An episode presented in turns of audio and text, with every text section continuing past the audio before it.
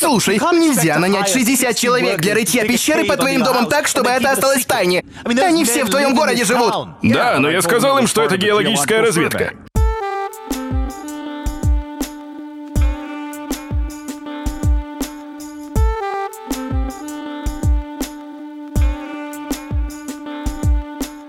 Друзья, всем привет! С вами подкаст «Крысиное товарищество», и это шоу «Британское товарищество». И этот выпуск будет необычным. Необычного в нем будет много. Во-первых, у нас сегодня в нашем выпуске приглашенный гость. Это мой приятель из Лондона Виктор. Виктор много что знает, много что умеет. У него очень богатый жизненный опыт и богатый жизненный опыт путешествий. И в нашей сегодняшней теме он поможет нам раскрыть ее максимально широко. Если ты хочешь что-то сказать, поздороваться, пару слов о себе, то... Ну, давайте... То сейчас самое время. Я тогда просто поздороваюсь, скажу: здравствуйте, я Виктор. Это мой первый подкаст, я дико волнуюсь, я не знаю, как это вообще идет. Вот, начинаем. Смотри, наша цель здесь, чтобы ты перестал волноваться, чтобы ты получил максимальное удовольствие и в какой-то момент вообще забыл, что мы записываем подкаст, чтобы мы просто классно болтали. На самом деле у нас уже был опыт гостевых выпусков. Те, кто на нас давно подписан, наверное, помнят. Это было еще до того, как мы начали выходить с картинкой. Сегодня выпуск сейчас знаменательный по тому, что мы выходим первый выпуск с гостем и с картинкой. И, соответственно, Виктор, я понимаю, что может быть сложнее расслабиться не когда ты сидишь на кухне в компании двух приятных молодых людей, пьешь чаек, когда вокруг тебя куча техники, света, микрофона и всего такого, и тебе нужно смотреть в камеру. Возможно, сложнее расслабиться, но наша цель все равно заключается в том, чтобы мы все сегодня кайфанули, обсудили пещеры и все такое. Соответственно, Дамир, ты хотел еще что-то добавить в организационную часть, после чего мы перейдем непосредственно к теме выпуска. Да, у нас происходит сейчас небольшое изменение, которое касается нашего Бусти. Наши подписчики, которых мы благодарим в начале каждого выпуска, это Даниил Пулек, Ролан Ибрагимов и Добрый Человек. Это вас тоже коснется, но только в хорошем ключе.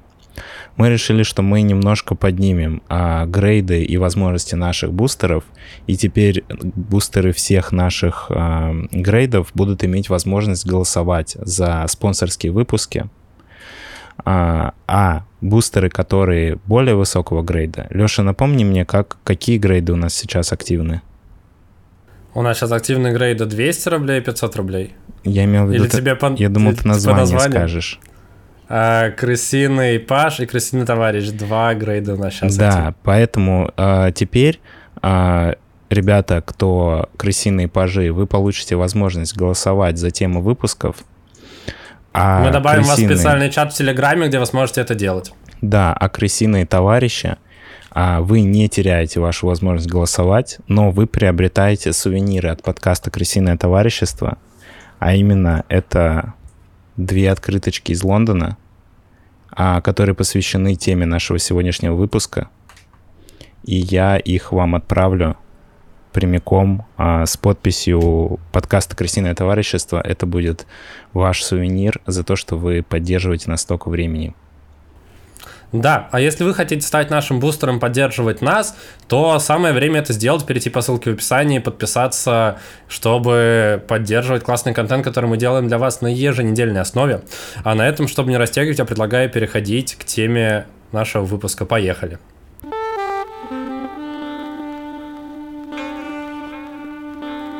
Дамир, что произошло в Лондоне? Почему пещеры? Зачем нам? Почему Виктор с нами? Да, на самом деле... Что происходит? Когда я познакомился с Виктором, он произвел на меня впечатление человека, который очень много что знает и побывал вообще везде в мире. Потому что любой разговор, какой бы я с ним ни начал, у него всегда есть что-то рассказать. И знаешь, не что-то банальное, что обычно люди там: «О, я тоже был на море». А он рассказывает всегда что-то очень интересное, про что я вообще никогда в жизни не слышал. И когда я думал, о чем бы мне рассказать в британском товариществе, я решил, что я могу спросить у него совет. И Виктор посоветовал мне посетить пещеры Чизлхерст в Англии. Это одна из... Можно сразу вопрос? Да, возможно, я уже начал на него отвечать, но задаю вопрос, раз уж ты... Нет, вопрос, Дамир, не к тебе, а вопрос к Виктору. Можно я сразу ворвусь, Дамир, нарушу твой стройный рассказ. Виктор, можешь рассказать, пожалуйста, чуть-чуть про себя? Ты вначале очень классно, органично поздоровался, вот, и хочется просто немножко знать, с чем связано то, что Дамир сказал, что много путешествуешь, там, давно ли ты живешь в Лондоне, основной ли это твой род деятельности, просто чуть-чуть про тебя понимать, чтобы какие вопросы, может быть, уточняющие задавать. И почему Дамир к тебе обратился как эксперту в области пещер? Ну ладно, значит так, я бы хотел бы быть профессиональным путешественником, но я им не являюсь. Это просто я путешествую, как и многие, куда-то зачем-то езжу и так далее. Но обычно, когда я куда-то путешествую, мне интересны какие-то активности, вроде будь то пещеры, горы, дайвинг или какие-то другие активности по исследованию чего-либо. Именно природные ты имеешь в виду, да? Ну, то есть в меньшей степени там архитектурные, в большей степени какие-то вот такие вот природные объекты. Ну, скажем так, да, потому что в городах я многих был, и в какой-то момент уже начинается, ну да, еще один город, там еще один собор, там еще что-то. Потом понимаешь, что да, это европейские города, это американские города, это такие, и это уже неинтересно. Вот, ну и в какой-то момент я просто понял, что мне интереснее природа, то есть, опять же, найти какую-то тропу, залезть на какую-то гору, куда-нибудь нырнуть, куда-нибудь залезть и так далее. Не знаю, откуда это появилось. Вот, а насчет пещер. Я вырос в Латвии, и, в принципе, самая глубокая пещера, в которой я был, будучи ребенком, она была глубиной 20 метров. Это, конечно, классно, но это смешно, и у меня появилась какая-то мечта. Я хочу посетить более интересные пещеры и так далее. И так получилось, что когда я был в Лондоне, я ввел абсолютно дурацкий Google-запрос, там пещеры в Лондоне. Какие пещеры в Лондоне? Зачем пещеры в Лондоне? И случайно нашел вот эту пещеру Chislehurst Caves. О ней я рассказывать не буду, поскольку об этом расскажет Дамир.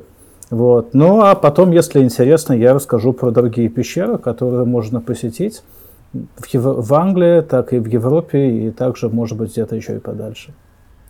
Крутяк. Спасибо большое. Дамир, давай тогда. На самом деле ты ответил на вопрос, потому что когда мне Дамир написал, что я в Лондоне нашел пещеры, и спустился в пещеры, я такой, что? Что это такое вообще? Пещеры в Лондоне? Я никогда об этом не слышал, потому что это где-то за пределами, ну, то есть как это... область лондонская, есть такое понятие или нет? В общем, ладно, Дамир, передаем тебе тогда слово. Что за пещеры? Как ты там оказался? Так вот, как я там оказался, я в целом уже предысторию рассказал, вот, и пещеры Чизлхерст представляют собой комплекс пересекающихся тоннелей длиной около 35 километров. Это один из самых больших комплексов в Европе, и он был построен в 13-19 веках при добыче мела, кремния и других полезных ископаемых. К сожалению, я думал, что я поделаю фотографии свои, и ими с вами поделюсь, но выяснилось, что там запрещено фотографировать, поэтому вы сейчас увидите в эфире 3 тайные фотографии, которые я сделал во время посещения. Они такие, да. Да, они скорее похожи на постер фильм, какой-то скриншот из фильма ужасов, такой, знаешь, смазанный. Слушай, в целом такие фотки я мог в подъезде у себя сделать, ну как бы. Да, вот. Но я сопровожу свой рассказ фотографиями с сайта этих пещер, чтобы вам было видно, что я видел, но это не мои фотографии, к сожалению. Да и когда ты заходишь в эти пещеры, там достаточно все атмосферно, хотя тоннели все похожи друг на друга, ну потому что они рукотворные. Тебе дают керосиновую лампу и начинают рассказывать истории про... Прям керосинку? Да, прям керосиновая Нифига лампа себе. С огнем внутри. Они типа за такой, за аутентичный экспириенс, поэтому керосинка.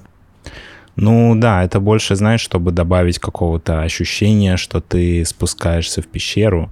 Вот, и есть споры насчет того, насколько старые эти пещеры, потому что некоторые...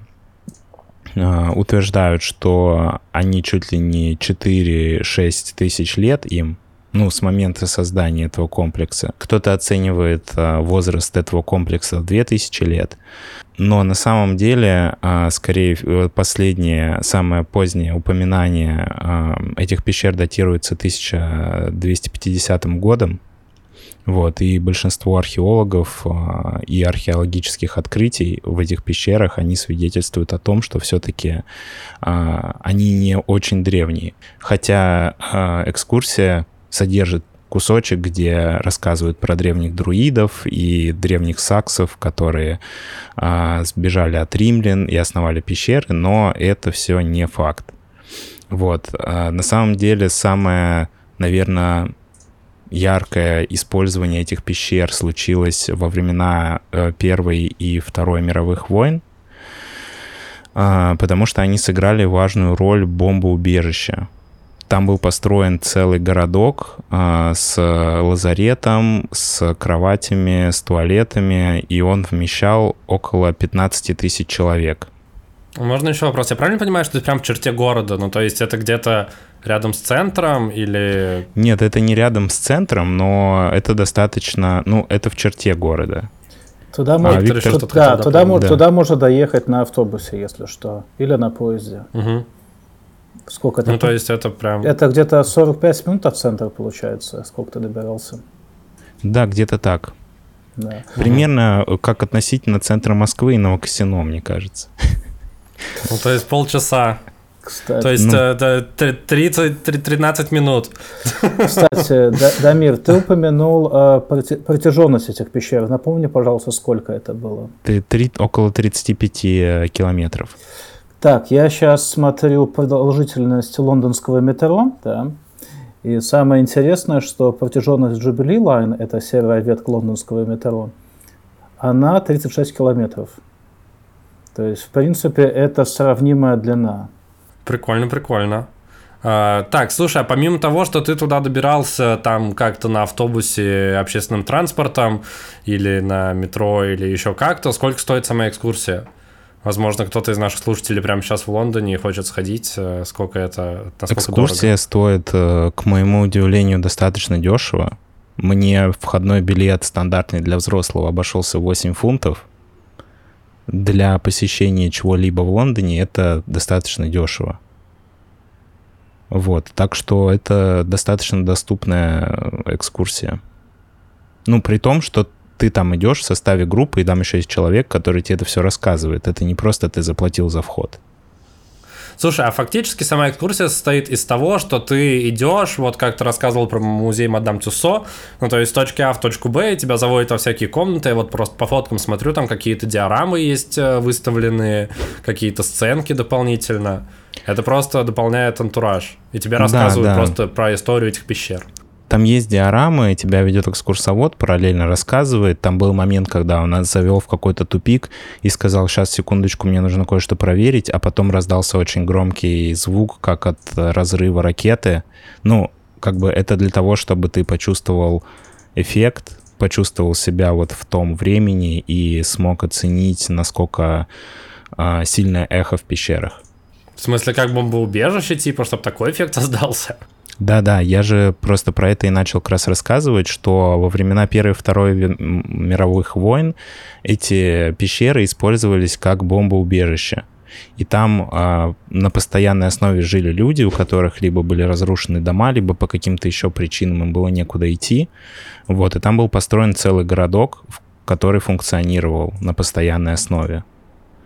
Вот, и в это время в пещерах даже родился один ребенок. Эта девочка, ее родители назвали Кевена, типа как пещера, если переводить. Но меня больше всего порадовал, ну, не то, что порадовал, меня позабавил тот факт, что там написано, что когда исполнилось 18, она сменила свое имя на Роуз.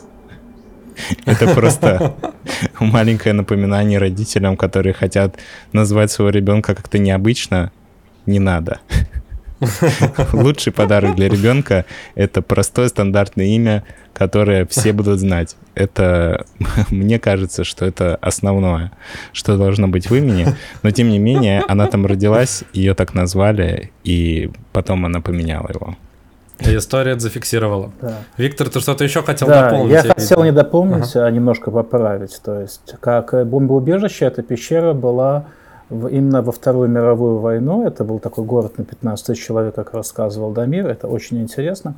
Но в Первую мировую войну это был склад динамита и другой взрывчатки. Дело в том, что недалеко от этого места находится станция Вулоч. И там раньше производили взрывчатку, и там был, по сути, арсенал. И чтобы спасти взрывчатку от авианалетов, это все перенесли в ту пещеру. В принципе, если бы она рванула, этот взрыв был бы похож на Хиросиму, по-моему, что-то такое. Там какое-то неадекватное количество взрывчатки было, вот, но она там хранилась.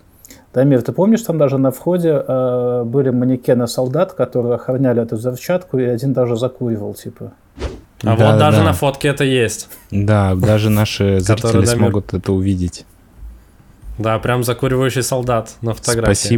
Спасибо, Виктор, за это важное дополнение. На самом деле, я, конечно, разговариваю по-английски, но на этой экскурсии мне не хватало субтитров, к сожалению. Потому что, когда что-то быстро, долго рассказывает мне на слух, я не всегда понимаю на 100%, поэтому да, спасибо за это дополнение. Из фото, которые ты прислал, есть одна с кучей сатанинских символов и каких-то пентаграмм. Что это такое? Это какой-то поздний уже... Поздний? Или там оккультное общество собирались? Виктор, ты понимаешь, про какую фотографию мы говорим? Да, на одном из... Там есть одна резьба, которая сделана в виде друидских орнаментов. Но это, поскольку это современное исполнение, чтобы никто не подумал, что это что-то древнее, там специально вырезан Спайдермен и Канары Уорф. Пики небоскребов. Ага. Вот. И на них летит Человек-паук. Да, и там Человек-паук еще есть. И это было сделано специально, что когда археологи это найдут через 1000 лет, что было бы ясно, что это не что-то древнее. Ну, то есть это как такой археологический прикол они оставили. Да. Далее, в 60-х в этих пещерах они ассоциировались с культурой рок-н-ролла, потому что в этих пещерах было много концертов, в том числе там выступал Дэвид Боуи, Роллинг Стоунс, Лед Зеппелин и Пинк Флойд. Слушай, а у них там была просто как площадка или там акустика хорошая? Ну, очевидно, что там хорошая акустика, потому что это, пещеры. Но как бы это просто было какое-то культовое место или там какой-то клубешник располагался. Фотки тоже как бы говорят за себя. Это здорово. Ну да, там было такое тусовое место, где... Ну и плюс это прикольно, типа концерт в пещере. Звучит очень привлекательно. Вот, и там устраивали тусовки и были концерты, поэтому тут, знаешь, наверное, эти пещеры, поскольку они все-таки построены, они не выглядят. Знаешь, я бывал в пещерах, где там вот эти все сталактиты, что-то растет снизу, что-то растет сверху, природные пещеры. Они очень красивые, очень необычные. Здесь пещеры проще, потому что они сделаны людьми, и в целом почти все коридоры, они похожи друг на друга, но эти пещеры, они скорее интересны как такой культурный пласт Великобритании, потому что там происходило много чего в разные периоды истории, и они все-таки себя вписали в культуру. Ну, ты как оценишь свою экскурсию? Ну, то есть, по-твоему, 8 фунтов себя купили? Да, более чем, потому что... Ну, смотри, для Англии, для Лондона это очень дешевая экскурсия. Ты типа только с этой точки зрения. Ну, я-то, насколько понимаю, что это действительно прям, ну, в основном как аттракционно. То есть тебе рассказывают какие-то интересные штуки, но по факту ты просто идешь с точки А в точку Б, и тебе просто рассказывают про разные аспекты, которые были связаны с этими пещерами в разные эпохи. Верно? Ну, формально, да. Я бы не согласился. Ну-ка. Ну, да. Потому просто что, Леша очень любит все упрощать. Ну, да. Не, ну, скажем так, я бы назвал бы это аттракционом, если бы это было бы как мадам Тюссо, и там наставили бы специальных страшилок или чего-то еще, там этого нету. И там как бы экспонаты, которые там поставлены, они больше нужны, чтобы показать исторические аспекты этих вещей. То есть, если, Леша, в таком случае как бы любая крепость – это аттракцион. Вот, то есть я бы больше назвал бы это больше таким историческим рукотворным объектом, нежели аттракцион. Ну, кстати, да, если проводить параллель с церковью, ну, просто для меня... Ой, церковью с крепостью, потому что для меня крепость — это тоже в какой-то степени аттракцион, и все те замки, которые я посещал в разных странах, это, ну, да, в первую очередь, это классный исторический объект, по которому тебе классно побродить, но за счет того, что там а-ля пытаются сохранить интерьеры и создать антураж того времени, в которое это было актуально, то есть там висят какие-то, ну, очевидно, для туристов там доспехи какие-то или еще что-то, вот, я скорее это вкладываю смысл в слово аттракцион. Вот, что ты просто там идешь и тебе что-то показывают. Но так я понимаю, о чем речь. Что еще добавить про пещеры? Также они использовались как место для съемок фильмов. В частности, фильмы «Мерлин» и «Доктор Кто» и ряд других британских фэнтезийных и научно-популярных фильмов были сняты в этих комплексах пещер. И еще один момент, который на самом деле остался для меня самой большой загадкой, это грибные фермы. Ой, тут есть фотка, если я правильно понимаю, о чем речь, да, вот эта вот фотка с грибами, я понял. Да, на экскурсии про это рассказывают не так много, и грибных ферм там уже нет, там есть макет грибной фермы, где просто насыпана кучка земли, и в нее воткнуты искусственные грибы. Вот, и как в 30-х эти пещеры использовали как грибную ферму, и это звучит очень интересно, но у меня очень много вопросов, зачем и почему, и кто это делал. Может быть, Виктор, если у тебя есть ответы на какие-то из этих вопросов, ты поделишься с нами, потому что я не нашел информацию про грибные фермы. Ну, у меня есть ответ, конечно же. Не, ну смотри, дело в том, что чтобы растить грибы, во-первых, тебе не нужен солнечный свет. Вот. И еще очень хорошо, когда у тебя постоянная температура. И поэтому пещера просто создает идеальное место, где растить грибы. Вот, но там, по-моему, растили шампиньоны, если не ошибаюсь. А сейчас уже не растят, потому что нет смысла, проще это делать там в каких-то синтетических условиях. Ну, по сути, да. Так это, по сути, такое естественное, синтетическое, идеально стабильное место было. То есть, да. Слушайте, а у меня еще вопрос был, на какой они глубине? Ну, то есть, поскольку они рукотворные, они же не супер глубоко под землей. Там какое у них? Там получается так, что они как бы и глубоко, и не глубоко одновременно. То есть пещера, она по сути горизонтальная, да, но она идет под холмом. То есть таким образом получается, да, как бы они не уходят глубоко под уровнем моря, но все равно местами там довольно большая глубина относительно высоты холма. Верхние точки. Да. Угу. Слушайте, а есть какая-то информация еще про то, как их же потом в какое-то время достраивали, углубляли? Или нет? Или они там всегда были? Слушай, а на самом деле, если ты хочешь прямо подробный рассказ, какое время углубляли, когда пещеры, и меня, наверное, на этот вопрос ответа не будет. Не, без деталей. Мне скорее было интересно, что там была какая-то природная вот эта вот среда с тоннелями, и в какой-то момент ее начали расширять уже люди. Нет, там там реально добывали известь или что-то. На самом деле там никогда естественных пещер не было, она чисто рукотворная, и, в принципе, разные культуры что-то добывали там, то есть кто-то добывал известь, римляне добывали там строительный материал, потом во время наполеоновских войн там добывали кремний. То есть в разные периоды времени они зачем-то были нужны, и почему-то для разных культур это была разная задача. Вот. Классно, а этот холм, он какой-то особенный при этом? Раз там столько всего полезного можно добывать. Обычный холм, известняковый, наверное. Вот. Что интересно, я когда там был, я задал вопрос на тему, находили ли там древние артефакты, как бы которым там 1000 лет и так далее. Ответ мне очень понравился, что нет, не находили, по той причине, что эти пещеры постоянно для чего-то использовались. То есть, если бы их использовали бы там 2000 лет назад, потом они были бы законсервированы, их сейчас бы нашли, то да, они были полны чем-то древним.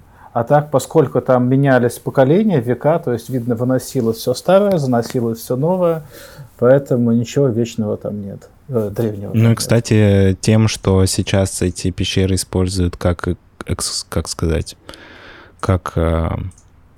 достопримечательность, его и для туристов, это археологам тоже не нравится, потому что они снова лишены возможности там что-то найти.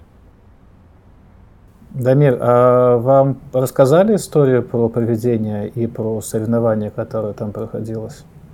О, класс! Хочу историю про привидения.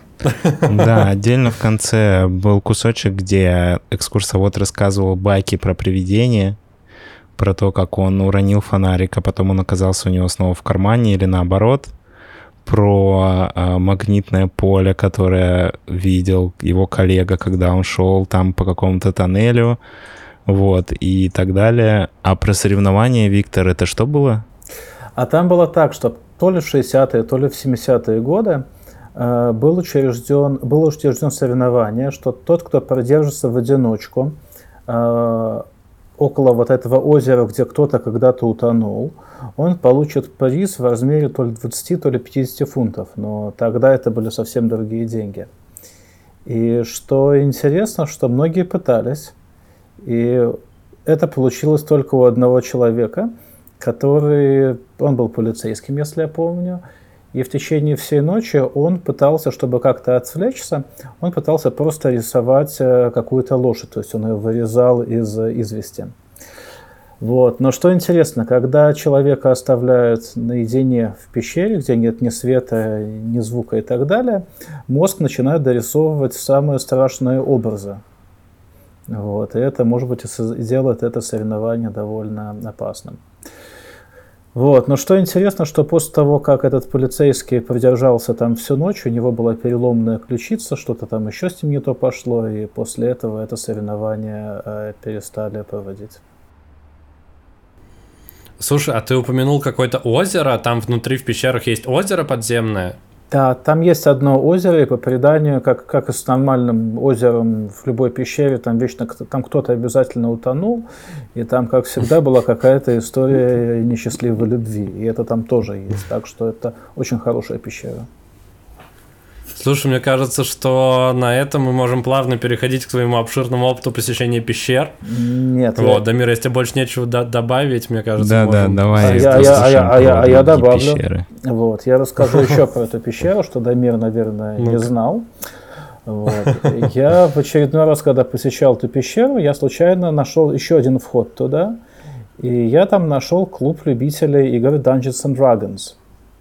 То есть... Прям в пещере? Да. То есть там есть секция пещерок, где люди, которые любят ролевые игры, там собираются, и у них там какие-то вот проходят игрища.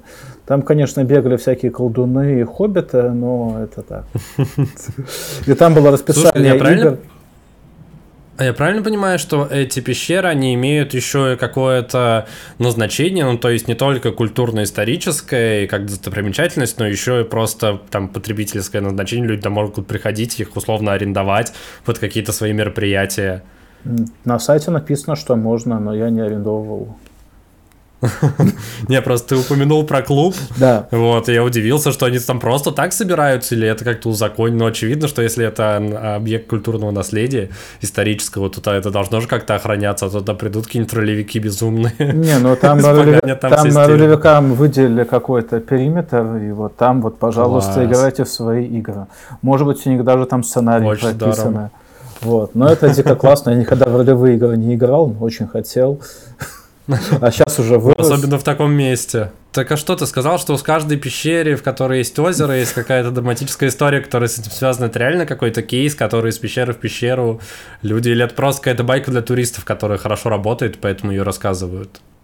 Ну, в принципе, если есть озеро, и оно значимое и красивое, то там обычно есть какая-то байка.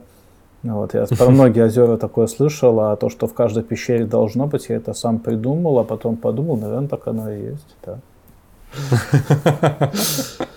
Вот. Так, давай плавно перейдем к тому, что у тебя есть какой-нибудь топ пещер, ну, то есть какая-нибудь твоя любимая или самая запомнившаяся, чтобы так пройтись. Но у меня есть... По каким-то конкретным воспоминаниям. У меня есть несколько таких самых любимых. Но я попробую пойти вот именно вот от Англии и чем и так вот дальше, да. Вот, мне запомнились некоторые не пещеры, а шахты в Уэльсе. Они тоже есть, в принципе, в Уэльсе всегда там что-то добывали, и, в принципе, сейчас это тоже доступно к посещению. В принципе, в регионе Сноудония там довольно много. Вот, а любимая пещера... В принципе, две любимых пещеры находятся в Будапеште. Вот, одна пещера находится... не на той стороне, негде парламент, а с другой стороны, там как раз есть пещеры. И прикол заключается в следующем, что там нужно реально карабкаться и протискиваться. То есть там тебе показывают небольшой туннель, то есть туда лезть. В какой-то момент там даже дают такие указания, что чтобы в этом туннеле пролезть, тебе нужно вытянуть эту руку вперед, и там будет поворот, и только так ты там пролезешь. Да. Вот. Звучит это, конечно, достаточно клаустрофобично. Это не то слово, чем клаустрофобично, да, это просто ужасно. И там, я помню, я ползу вот как-то вот в пещере, надо мной огромная скала, и я просто думаю, ну, в принципе, этой пещере несколько миллионов лет, она, в принципе, этот камень был стабилен, но, надеюсь, сейчас он не сдвинется. То есть там вплоть до такого. Я в такие ситуации всегда вспоминаю фильм «127 часов». А, да, да. Вот. Но что классно, что в той пещере там был дико классный гид, который постоянно травил какие-то дурацкие шутки. И, в принципе, это для того, чтобы люди не сильно паниковали. Вот. Ну. Слушай, а в рамках экскурсии люди тоже начинают паниковать? Да. Ну, то есть это именно из-за атмосферы? Или там действительно я просто никогда не был в пещерах на экскурсии вообще, не помню такого, вроде никогда не было. Скажем так, я приведу для примера другую пещеру, это вот, например, яма Постойна, это очень большая пещера в Словении, но там как, ты заходишь, садишься на поездик, там все подсвечено, и это действительно как аттракцион, то есть там ты смотришь там сталактиты, сталагниты, колонны, еще какие-то формирования, там какие-то озера, там залы. И это классно, то есть это действительно такое развлечение. Потом где-то ты гуляешь, там все посвящено, все классно. Но когда ты оказываешься в пещере, где у тебя нет ни заграждений, единственный свет – это твоя лампочка, которая у тебя на лбу. Потом где тебе нужно куда-то лезть и так далее. Да, то есть кто-то паникует, кто-то такие экстремальные пещеры. На самом деле, я думаю, что если бы мы с тобой бы или кто-то из наших слушателей оказался бы в пещере, даже в рамках экскурсии, где тебе для того, чтобы пролезть в проход, нужно каким-то особенным образом руки держать, не знаю. Мне кажется, что если даже это достаточно узкий просто проход, где у тебя нет свободного пространства, ты уже начинаешь переживать, потому что, у нас заложена некоторая боязнь пространств, откуда ты не можешь выбраться. Поэтому, мне даже когда Витя рассказывал про всю эту историю, мне стало немножко так, знаешь, не по себе, когда это представил. Поэтому неудивительно, что люди там паникуют. Один из примеров, я помню, я был в пещере в Колумбии. То есть это была карстовая пещера, она была очень длинная. Но там, что интересно, то есть эта пещера была проделана, по сути, подземной рекой. И большую часть пути мы шли вот так вот в воде. То есть, Офигеть, да. Но она была довольно теплая, нормальная, ты идешь, и в какой-то момент ты доходишь до стены, и там тебе дают команду, то есть, здесь нужно нырнуть, проплыть там 2 метра под водой, и там дальше сможете выйти, да. Офигеть, крутяк. И там это тоже прям аттракцион. Это аттракцион, и там один из гидов ушел на ту сторону, он просто вот так вот протаскивал людей, то есть один гид топил человека, он хватал, то есть такая вот жуть была. Я просил, пожалуйста, меня не толкайте, я сам все сделаю, то есть все окей. Слушай, а при этом вы связаны с другими? Есть там какие-то веревки, не веревки? А, это просто... А вас предупреждают, что там технику нельзя брать или что-то еще? Сапоги, какой-нибудь непромокаемый, дополнительный комплект одежды? Или это прям такой хардкор? Это все обычно дается, то есть там обычно дается костюмчик, дается какие-то сапоги. То есть и ты в этом идешь.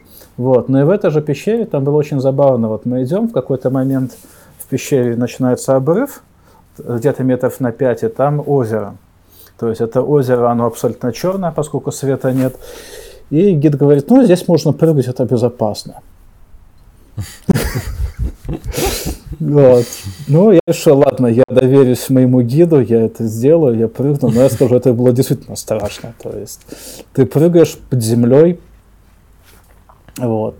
Нет, это вообще на самом деле безумно. А мне интересно, что они делают в таких ситуациях, если человек начинает паниковать.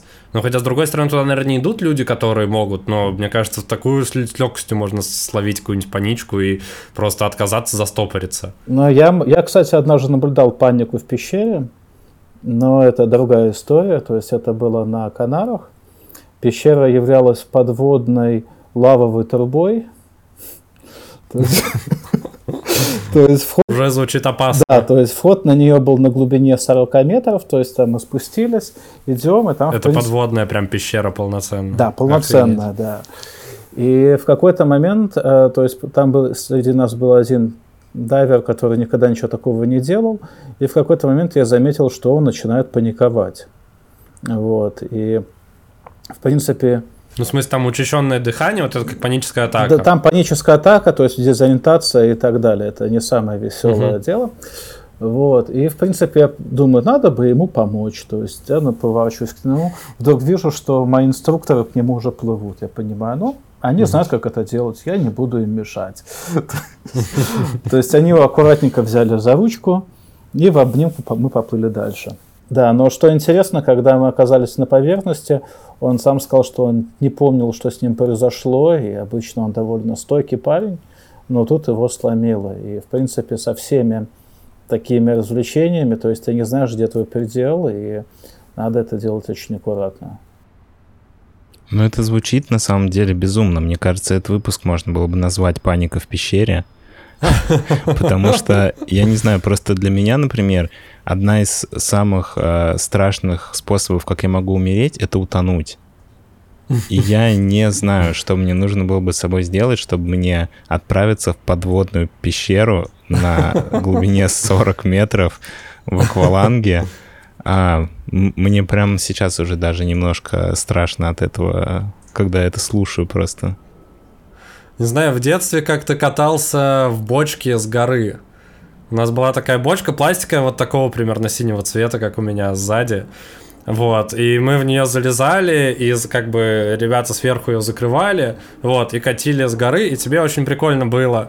Вот, и в какой-то момент меня там в кювет немножко унесло, и меня чуть дольше, чем следовало бы, доставали из этой бочки. Вот, но там я за вот эти вот, мне кажется, по ощущению это было секунд 30, но для меня это прошло, 7 лет.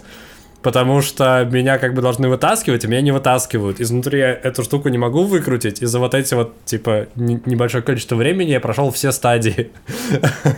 От какой-то паники до принятия, и потом я уже просто лежал такой, ну, либо я тут останусь навсегда, либо меня спасут. И в этот момент открыли крышку. Вот, поэтому я не могу сказать, как я поведу себя в пещере, но у меня был такой опыт с бочкой закрытой. Я, наверное, расскажу еще одну очень короткую историю про пещеры и про безумные Google-запросы, да.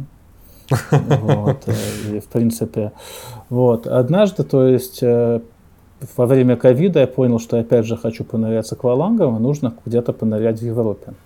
И я ввел самый дурацкий Google-запрос, это «Diving in Budapest». О боже, выглядит очень круто. Очень круто, вот. И, то есть, я это случайно нашел, потому что это абсолютно безумно, потому что зачем нырять в Будапеште? Так это глупость, но вот я это сделал, и в принципе у меня появилась мечта. Вот, на реализацию у меня ушел где-то год, чтобы туда добраться и договориться обо всем. Слушай, а там же еще нужно какие-то дополнительно получать допуски, недопуски, ну то есть ну, это же как-то должно согласовываться, конечно. Что ты там не психанешь. Нет. И что ты соответствуешь по здоровью. Нет, там было много, там были проверка по здоровью, и потом требовали как минимум опыт 100 дайвов, навык технического дайвинга, то есть там довольно все серьезно. Поскольку у меня не было квалификации по пещерному дайвингу, это был как интро-пещерный дайвинг. То есть, но это, то есть, это ты один на один с инструктором, в принципе, никакого безумия не делаешь. Вот. И что интересно, что когда я там был, там были реально работающие спелеологи, которые изучают именно эту пещеру как ученые. И они меня спросили, как ты нас нашел? Я сказал, я вот ввел вот этот вот запрос в Гугле, я нашел, понял, что мне это очень надо. Они очень удивились, они даже сказали, что мы даже сняли недавно документальный фильм, выложили его в YouTube, и никто нас не может найти. Оказалось, что фильм на венгерском. Вот, и так что так. Но в той пещере там было вот что интересно. То есть в пещерах обычно бывают эндемные какие-то организмы. То есть организмы, которые живут только в этой пещере и нигде больше. Вот. И что интересно, что когда вот мы были в той пещере, меня предупредили, что вот мы тебе покажем один камень, на нем живут креветки. Ни в коем случае не трогай этот камень, потому что если ты дотронешься до него, ты убьешь половину мировой популяции вот всех этих креветок. То есть они есть только там и только вокруг этого места. Вот. Но это, конечно, классно. Вот. А это не байка, это прям вот, типа, прям объект всемирного наследия, их исследуют, да. Но при этом вообще никто про это не знает. Да. Слушай, это очень здорово, и можно еще, подзавершая это все, я правильно понимаю, что твоя основная деятельность как-то с этим связана, или это реально просто твой фан и твой как хобби, или твоя какая-то страсть отдельная с этими пещерами? Нет, у меня, то есть я, конечно, работал в туризме, когда... Мне было 20 лет, я работал целый год и ездил по всей Европе, рассказывал, где такая Латвия и что вам туда нужно. Вот. Но моя основная деятельность никак не связана с туризмом. Это просто мой фан, это то, что мне интересно, это то, что заставляет меня чувствовать, что я жив. Блин, классно. И классно, что ты в таком огромном количестве мест был, просто был. Ну, то есть, мне кажется, за вот эти вот короткие, там, сколько, 15-20 минут ты перечислил больше количество стран и мест, в которых я был в целом. И это действительно здорово и прикольно. Мне очень нравится твой подход, что ты не по каким-то, не там, типа, топ-10 мест, где стоит там понырять, посмотреть пещеры. Вот, а это действительно какие-то необычные, уникальные истории, что ты в этом действительно разбираешься, это классно.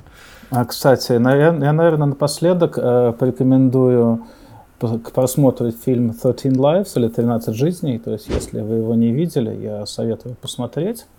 Вот. Это фильм про инцидент в Таиланде и о том, как спасали вот 13 детей из пещеры. Фильм очень классный на самом деле. И что интересно, что он очень достоверный, потому что, когда его снимали, консультантами для фильма были непосредственно люди, кто в этом участвовал. Угу. Слушай, а большое вообще сообщество людей, которые интересуются пещерами? Ну, то есть это, по-моему, такая, ну, уникальная история, то есть сколько человек в мире... Ну, которые не профессионально с этим связаны. То есть у меня почему-то сложилось ощущение по твоему рассказу, что ты должен их всех, типа, вот эти 10 человек знать лично. Знаешь, это, наверное... Ну, то есть есть какое-то комьюнити, или ты, поскольку сам ездишь, это никак не... Ну, то есть, или ты в каком-то комьюнити присутствуешь? Я, скажем так, я больше как психоодиночка, я всегда куда-то приезжаю, где там оказываюсь. Ну, например, когда вот я был в Колумбии, там была, например, целая деревня, которая только и занимается, что ходит в эти пещеры зачем-то. Изучают их. То есть коммуна есть, но я в них не вхожу. Но, наверное, когда начинаешь чем-то заниматься, там ты находишь коммуну, и потом этих людей оказывается в какой-то момент очень много. То есть, например, вот сколько ты знаешь астрофизиков? Примерно, кстати, я знаю одного, я с ним познакомился буквально 2 недели назад, мы для одного проекта совместного познакомились. Знаю одного астрофизика. Ну, я тоже знаю одного. Может быть, еще знаю, но я их не идентифицирую как астрофизиков. Ну вот, то есть мне кажется, что там есть какая-то коммуна, но как бы там нужно стать астрофизиком, чтобы начать их знать много. Вот. Я, в принципе, не профессиональный спелеолог, но, в принципе, мне это интересно. Вот. И, в принципе, так же, как и с дайвингом. То есть я как до начала дайвинга я знал там единичных людей. Потом, когда в это ушел с головой, их оказалось откуда-то огромное количество. Потом даже оказалось, что мой почтальон, он тоже дайвер, притом сумасшедший. Но это другая история. Класс. Короче, да, у нас сегодня получился прям полноценный пещерный выпуск. Вы узнали про пещеры больше, чем мы с Лешей знали за всю нашу жизнь. Вот. И фильм про пещеры вы можете посмотреть после этого выпуска, чтобы прям погрузиться абсолютно в эту тему. Виктор, спасибо, что пришел к нам сегодня на выпуск и рассказал много интересного. И спасибо тебе, Леша, за то, что ассистировал мне в этом непростом деле, как ведение подкаста. И спасибо нашим слушателям, которые нас слушали. А на этом мы будем переходить к завершающей части.